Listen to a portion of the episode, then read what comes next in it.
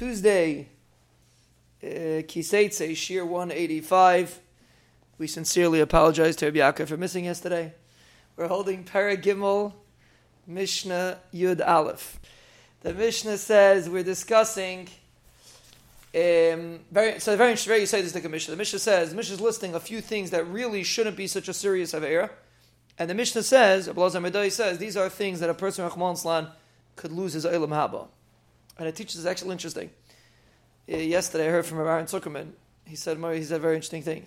He said the the, the Nisayan of today's generation. I mean, it's pasha when you think about it, but when you hear it so clearly, he says the main Nisayan of today's generation is this nakuda do we live with the understanding that there's an Olam Haba? Do we live with an understanding that the Tachlis is not this world?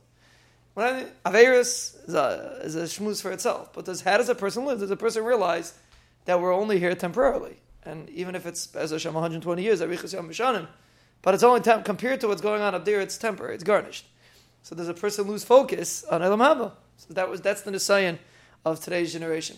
There's a very lot of truth to that. Very important point. But the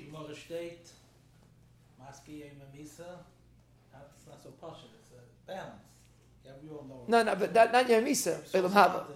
But Olam Haba, not Yemisa. The next world, walking around, it's, it's walking around with an understanding that there's a tachlis. Let me. I'll, I'll, I'll, tell you the way we put it. The way we put it.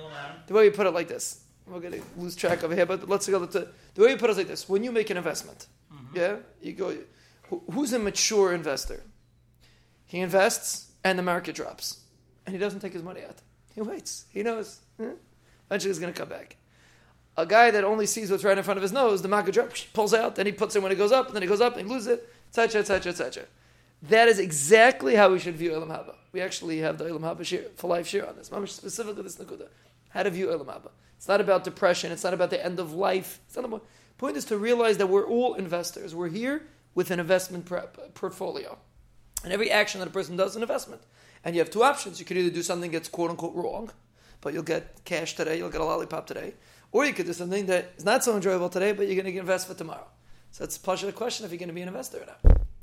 That's how you view Olam Haba. Yeah, I am firmly against making it into scary. Uh, today's generation, we can't hear it.